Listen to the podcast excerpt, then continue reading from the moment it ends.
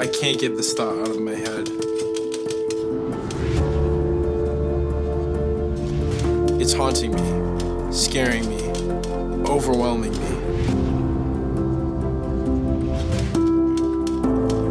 It's getting out of control.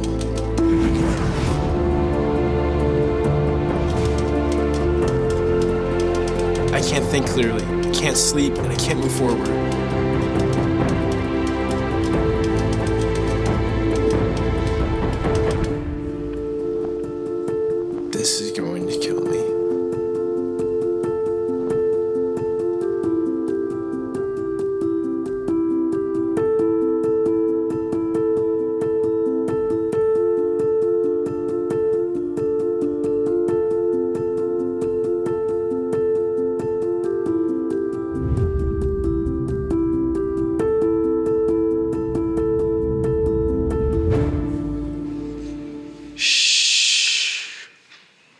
Ever said that before?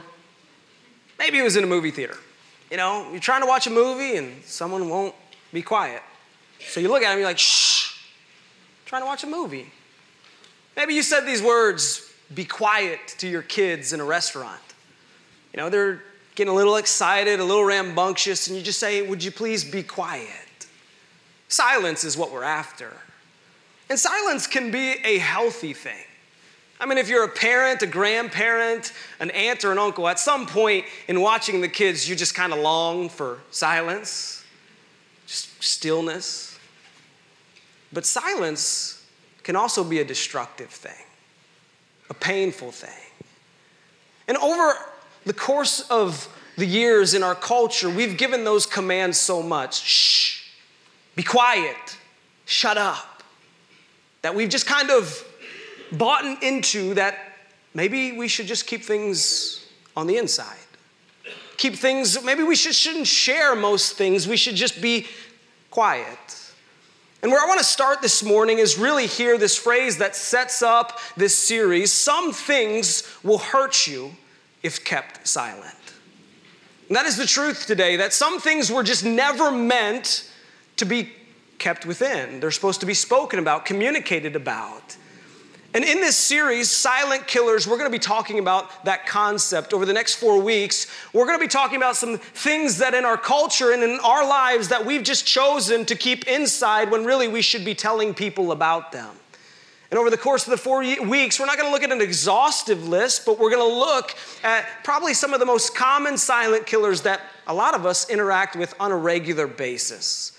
And so this morning, I believe that we're starting with the most common one. The one that it doesn't really matter what age you are, it doesn't matter who you are, you've probably most likely interacted with this silent killer at one place or another. Some of you deal with it every single day. It's the silent killer of worry.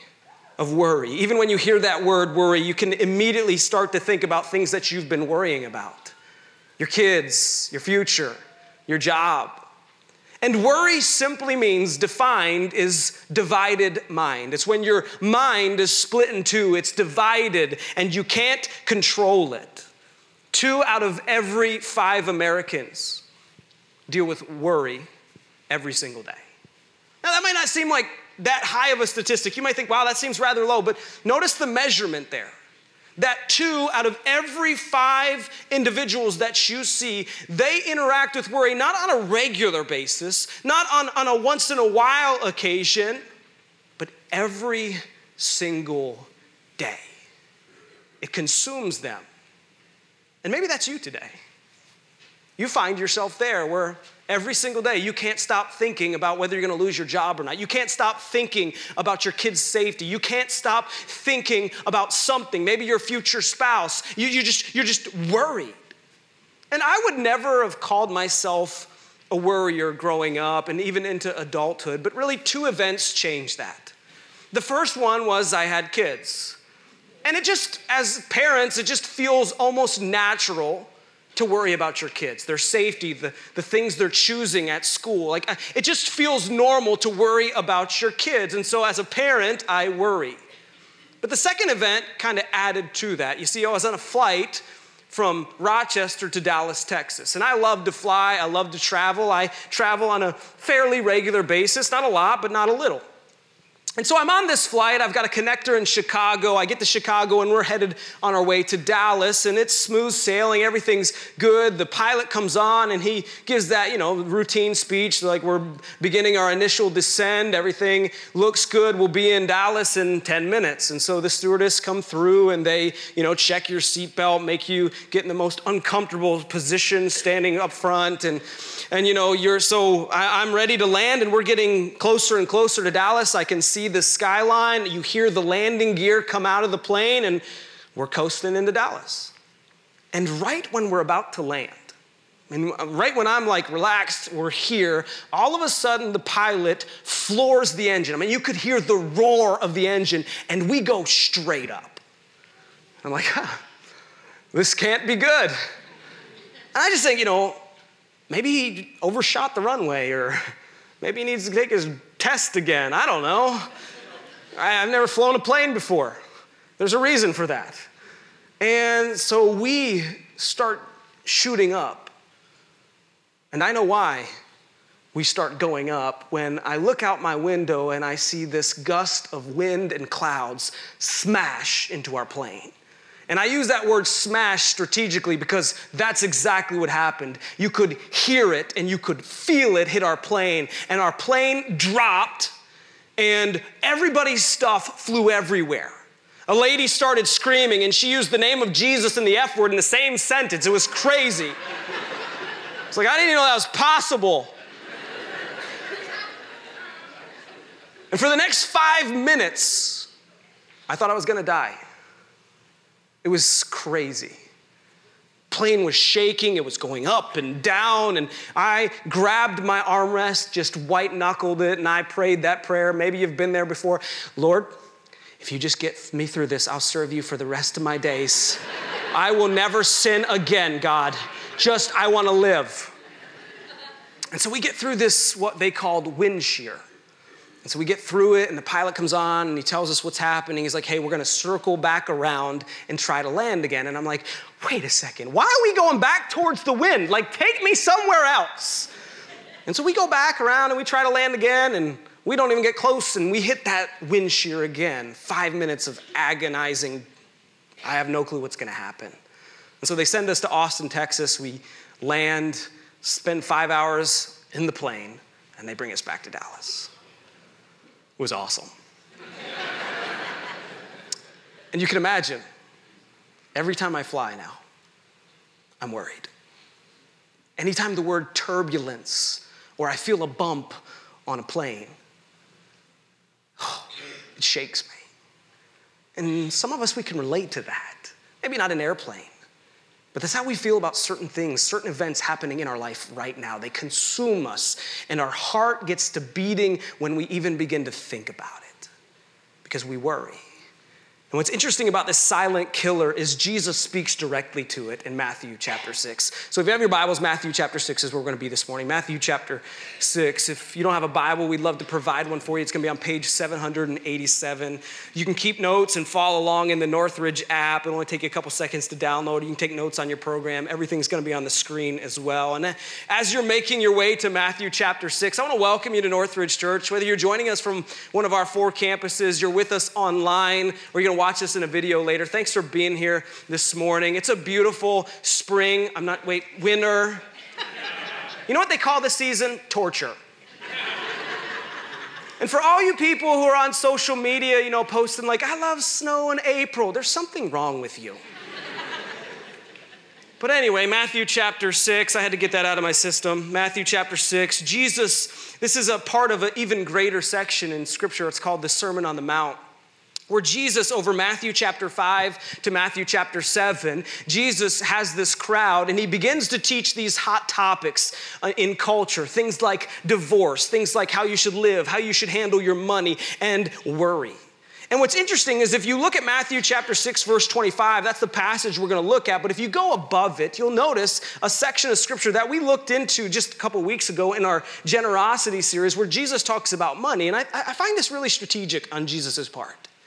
Because when you think about worry, he's getting ready to talk about worry. And right before that, he talks about the thing that probably for most of us we worry the most about money, finances. And so he begins in Matthew chapter 6, verse 25. He says, Therefore I tell you, do not worry about your life, what you will eat or drink, or about your body, what you will wear. Is not life more than food and the body more than clothes? And I love where Jesus starts this message. I love where he starts. He just, he just lays it all on the table. He just kind of gives us a command. He says, Therefore, I tell you, do not worry about your life. And it's clear. God makes it clear. It's a command. God says, Don't worry. Don't worry. It shouldn't be a part of who you are. And, and he, what he does is he kind of just wipes all of our excuses away. Because it's easy to make excuses to worry. Oh, this is just who I am, God. Uh, this is just, it makes sense that I would worry about my kids or my job, God. They're important to me. I should worry about those things. And God says, oh, no, actually, you shouldn't worry about anything. Do not worry. And I want you to understand that Jesus is not coming down with this iron fist, this command voice, like, don't worry. No, he's encouraging us. He's saying, hey, listen, there's a better way. He's not saying, I command you not to worry. He's saying, hey, I want you to understand you don't have to worry because of who I am. You don't have to worry because there's a better way in life. And what he does through the next part of this message is he tells us the results of worry. He tells us how it impacts our life and what happens when we worry. And he actually continues, verse 26, it says this it says, Look at the birds of the air. They do not sow or reap or store away in barns, and yet your heavenly Father feeds them. Are you not much more valuable? Than they. And so Jesus begins by telling this illustration. He says, Look at the birds. They don't gather, they don't sow or reap, and yet God provides for them. And then he says this phrase He says, Are you not much more valuable than they? And this is a rhetorical question. The answer is yes, because God places more value on humans than animals. And I know for all you pet lovers, that's hard to take, but it's true. In Genesis, you go back to Genesis, God creating all the world, the only thing He created in His own image was male and female. And so when Jesus looks at this crowd and He says, Are you not more valuable than they? The answer is yes. God will provide for you, but I think it's strategic and intentional that Jesus uses that word valuable. Because when it comes to worry, why do we worry? It's because we've placed a value on something. We worry about things that are valuable to us. We worry about our kids because we love them, they're important to us. We worry about our future because it's important. We've placed a value on it. We worry about our finances because there's a value there. And Jesus is saying, hey, aren't you more valuable? We, we worry about the things we value, and He shows us what is revealed in our heart when we worry. You see, worry reveals a lack of trust in the value God places on us. When we choose to worry, it reveals the posture of our heart. It reveals that not only are we saying to God, hey, God, I don't trust you, but I don't trust the value you've placed on something that's important to me. I don't trust you, God, that you love my kids enough to protect them. When I worry, I say to God, I don't trust you enough to, to provide for me and my family through finances. You see, that reveals our heart. It reveals the lack of trust we have in God, not just in God, but the value that God places on certain things, things that are important to us. And I, I think we, we, we fail to remember that, you know, your kids that you worry about, you know how much you love them? God loves them more. And your finances that you worry about, your job that you worry about, do you realize that God loves to provide for you more than you love to provide for your family? And I, I, think we, we fail to remember those things because I'm a dad, man. I can't imagine anybody loving my daughters and my son more than I do. But the reality is, is God does. God does. And when I worry about them, I just say, God, hey, I don't trust that you value them. It reveals our heart. But then Jesus asks this question, verse 27, it says, Can any one of you, by worrying, add a single hour to your life? And I don't know about you, but I hate this question. Like, seriously, Jesus, you had to ask that question? Like, you had to pull the trump card out? Like, no, obviously the answer is no. And I don't want to talk about it right now, Jesus. Like, oh, you know, you just get that, like, oh. But Jesus reveals what worry does to us. He reveals the truth that we often forget about worry is this you gain nothing from worry, yet it only steals from you. It only steals from you. I mean, how, how true is that this morning? I mean, how many of us spend so much time worrying about something? And we think our worry is gonna change it, but the only thing that's actually happening is that worry that we place all of our energy and all of our time in is just stealing from us. And here's, here's a list of the, some of the things that worry steals from you. It steals from your relationships, your marriage, your, your family. It steals joy from your life. It steals from your faith. It steals from your sleep, your time, your energy, your health, your focus. See, a lot of us, we spend a lot of time and energy worrying. Some of us, we can't sleep at night because we can't get that thought out of our head because we're worried. And we think that worry is going to change something, but the reality is is the only thing worry is doing in your life is stealing from you. It's taking things that are actually valuable to you and removing them. And I've lived this out. Many of you know my wife and I were getting ready to finalize this adoption. We're getting ready to travel to China, fly to China. Can you imagine that? How I feel about planes. It's going to be wild. But now we have a picture of our son. We have a face, something that we've prayed for for five years. And now all we do is spend our time worrying about what they're feeding him, worrying about what he, how he's sleeping, if they're taking care of him. And you know what it's doing for us? It's stealing the joy of how much God has provided over the last five years. Because we're so busy worried about the next step that we failed to stop, let go of our worry, and celebrate how much God values that boy in China. And we miss out, it steals from us. But Jesus continues, he says in verse 28, he says, And why do you worry about your clothes? See how the flowers of the field grow? They do not labor or spin, yet I tell you that not even Solomon in all of his splendor was dressed like one of these. If that is how God clothes the grass of the field, which is here today and tomorrow is thrown into the fire, will he not much more clothe you, you of little faith? And again, God gives us another illustration. He uses the grass and the lilies to remind us of our value. He says, Look at the grass and the lilies. You see how God clothes them? How much more then will He provide for you? But then he says this small, penetrating phrase, this question. He says, You of little faith. And he shows us the impact of our worry on our lives, spiritually speaking. You see, worry cripples your faith, worry destroys your faith, it holds it captive because of fear. At the end of the day, the reason why we worry is because we're afraid of something.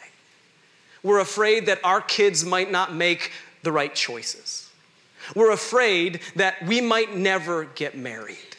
We're afraid that our future might have trouble in the horizon. We're afraid that we might lose our job. You see, we worry because there's fear there. It haunts us, it keeps us up at night. And that fear is destroying our faith. The very thing that God calls us to live in, your worry is keeping you from following Him fully because it's destroying your faith. Fear holds you captive. When you worry, it keeps you still. When God asks you to move, it holds you captive due to fear. Worry cripples faith. Jesus continues, verse 31. He says, So do not worry. He reminds you of that command. Hey, you don't have to worry. Do not worry, saying, What shall we eat? Or what shall we drink? Or what shall we wear? For the pagans run after these things, and your heavenly Father knows that you need them. And so Jesus said, You don't have to worry. Because, man, the things that we worry about are things that unbelievers chase after. We know God will provide for us. And so here's what I want to do for the rest of the time is I want to give you three reasons why we shouldn't waste our time worrying. And then I want to walk us through steps that we can take and win the battle over worry. And so three reasons why we shouldn't waste time worrying. The first one is worry is unhelpful. Worry is unhelpful. It doesn't work. Worries never changed anything for you. In fact, get this some of you, you think if you worry about your past, it'll cover up those mistakes.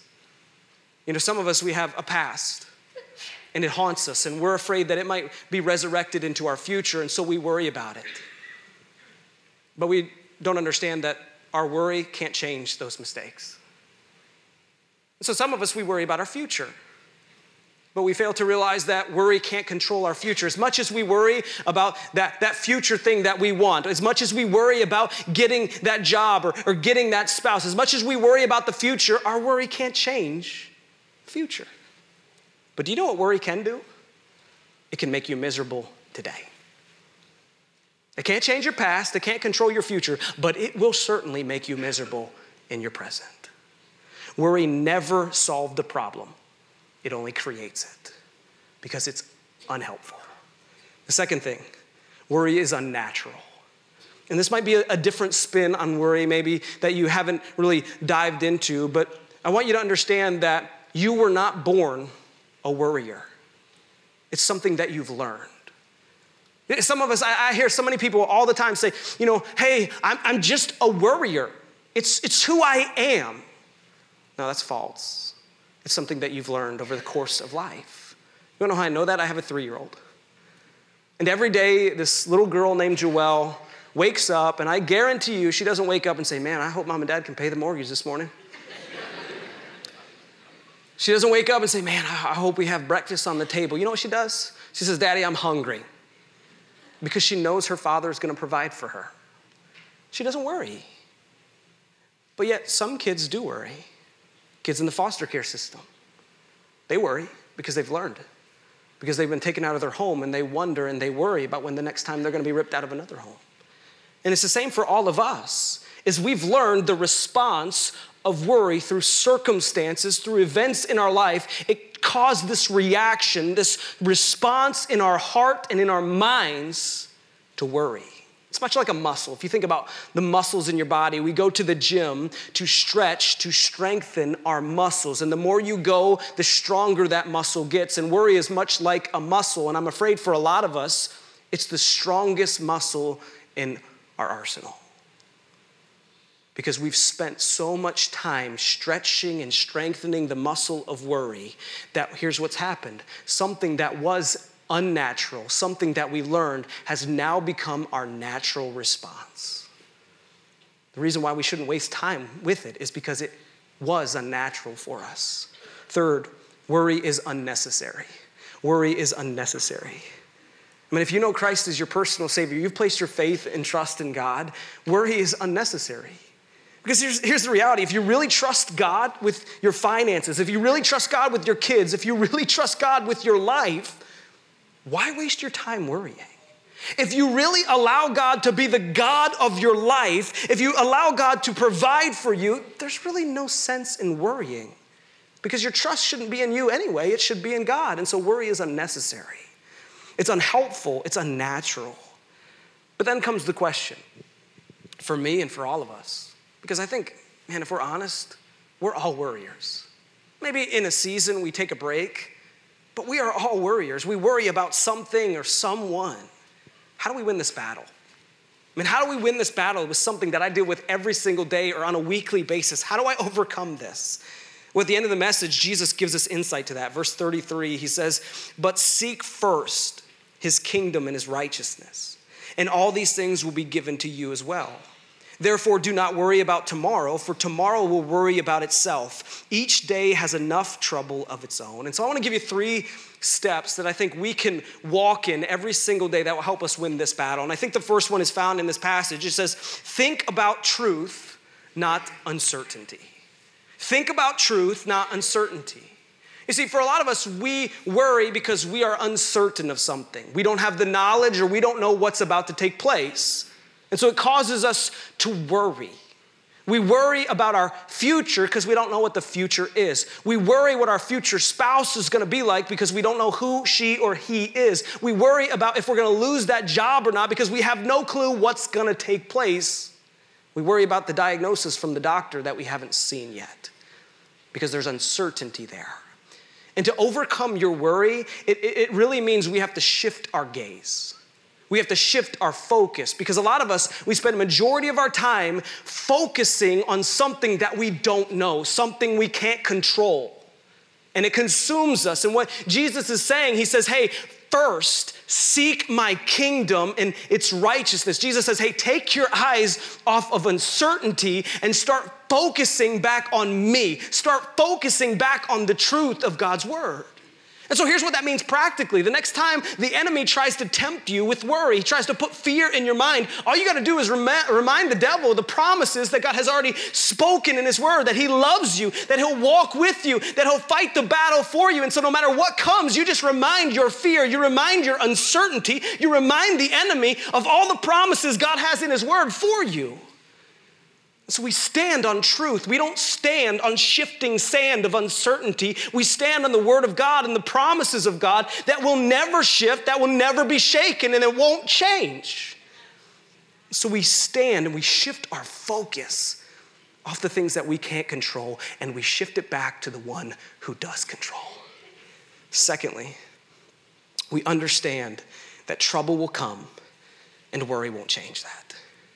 We understand that there's trouble in life, trouble will come, and there's nothing that we can do to change that. This is what it says in the verse it says, Therefore, do not worry about tomorrow, for tomorrow will worry about itself. Each day has enough trouble of its own.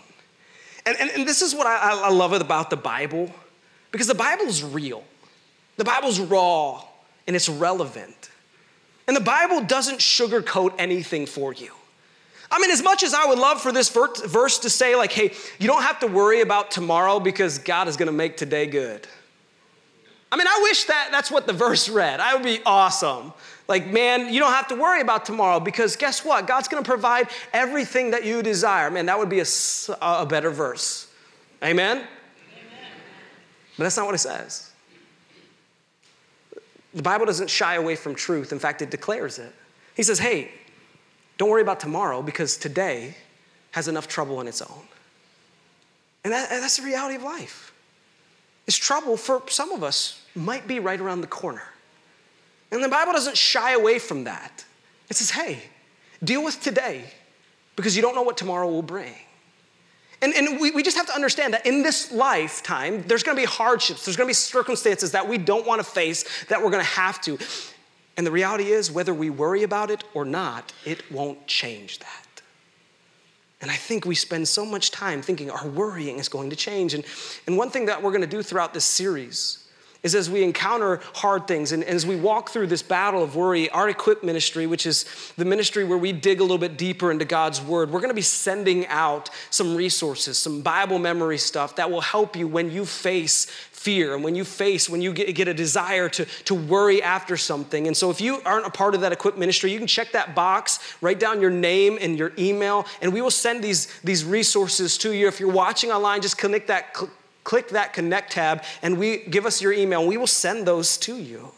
But we have to understand that trouble is going to come and worry won't change that. And then finally, the next step we got to take is we have to submit to God's way, not your way.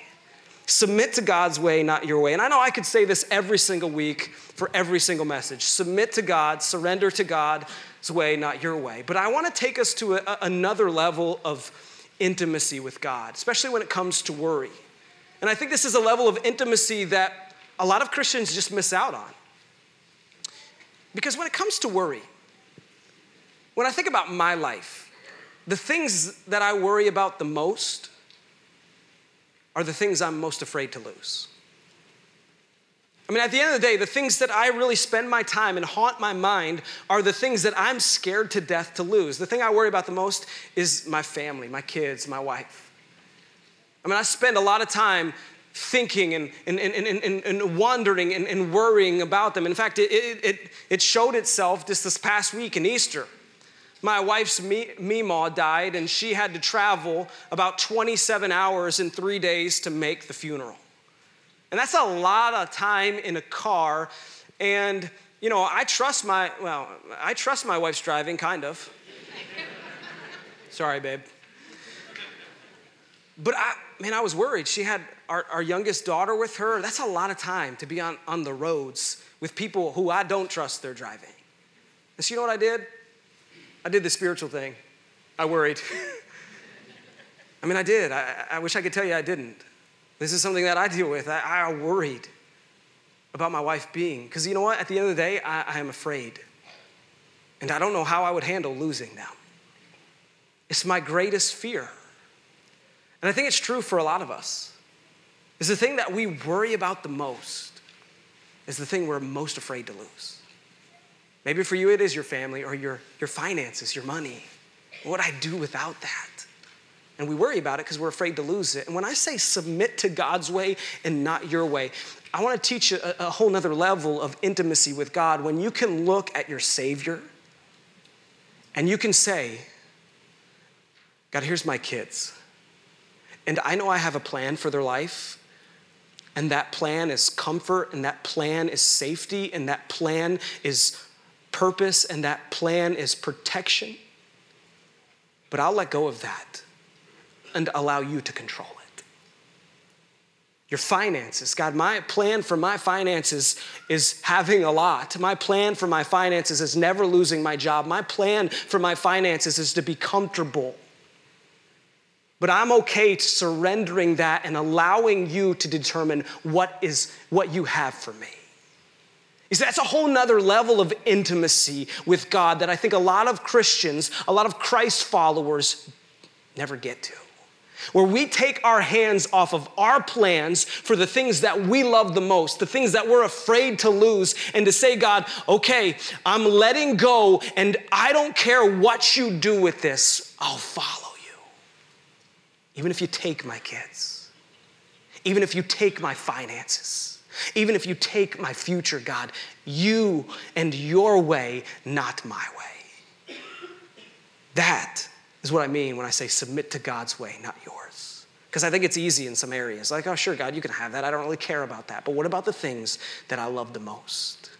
You see, we overcome worry when we shift our gaze back to truth. We understand troubles come and worry won't change that, and we submit to God. You know, a French writer wrote this quote, and I thought this was just mind blowing. He says this He says, My life has been filled with terrible misfortunes, most of which never happen. How true is that?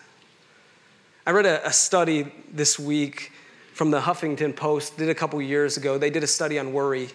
And check out this statistic. It might blow your mind. It blew my mind. 85% of what we worry about never happens. Wow. I mean, you've probably been there. I've been there before. I mean, how many times have I diagnosed myself with cancer? You're all laughing because you've been there. But how many times have I pictured a car accident happening, but it never actually did? What would I do with all that energy and all that time I wasted worrying about those things? Now, what if I got that back? All that sleep I lost worrying about something that never, according to statistics, ever happened? What would my life look like if I let go of the worry and got back that 85% of my energy and my joy and my faith? If I could just get it back, what do you think God could do with that? But what's interesting is what happens to the other 15%? 85% actually never happens. What about the 15% that does happen? You see, this is what the study said. It said the 15% that actually did happen, 79% of people discovered either they could handle the difficulty better than expected or the difficulty taught them a lesson worth learning. Wow. The very thing that I'm scared of the most might be the very thing God wants to use in my life to make me a better man or a better follower of Him. So, what are you afraid of? What are you worried about? What keeps you up at night? What's haunting your dreams? You can't get it out of your mind. What is it for you? You know, maybe the first step for a lot of us is just this week going to our community group and breaking the silence and saying, you know, I'm a worrier. Will you pray with me? Will you hold me accountable? Will you help me win this battle? Maybe for some of us, that's just the first step as we go to community group this week and we dialogue about this message. And we just say, hey, I'm gonna be honest and real. Imagine that in community group with people we trust, saying, hey, actually, this is who I am and I need help. And saying, hey, I'm gonna break the silence. Would you help me? If you're not in the community group, man, check that box on your connection card. We will get you plugged in because we're not a church that offers groups, we are a church of small groups. And we want to help you apply God's word, build relationships, and care for one another. So, what are you worried about? What's haunting you? Today, would you make a conscious decision? A decision in your heart and in your head and in your body and in your soul to say, God, this isn't easy, but I'm gonna let go of this thing that I'm most afraid of losing. And I'm gonna place it in your hands today. And I'm not gonna worry about it anymore. I'm gonna get back the 85% that I've been losing on a regular basis. Because if you don't, that worry just might end up destroying you. Let's pray. Lord, this isn't a easy battle. And God, I think it's something that we all deal with. We all fight with. And I God, I pray that you just give us the courage to shift our gaze back on you, to focus on solid ground, not shaking ground. To remind us that trouble comes, but you're there, that you promise to provide for us and care for us and love us through the battle. And so we, I pray that you would help us overcome our worry this morning. In Jesus' name. Amen.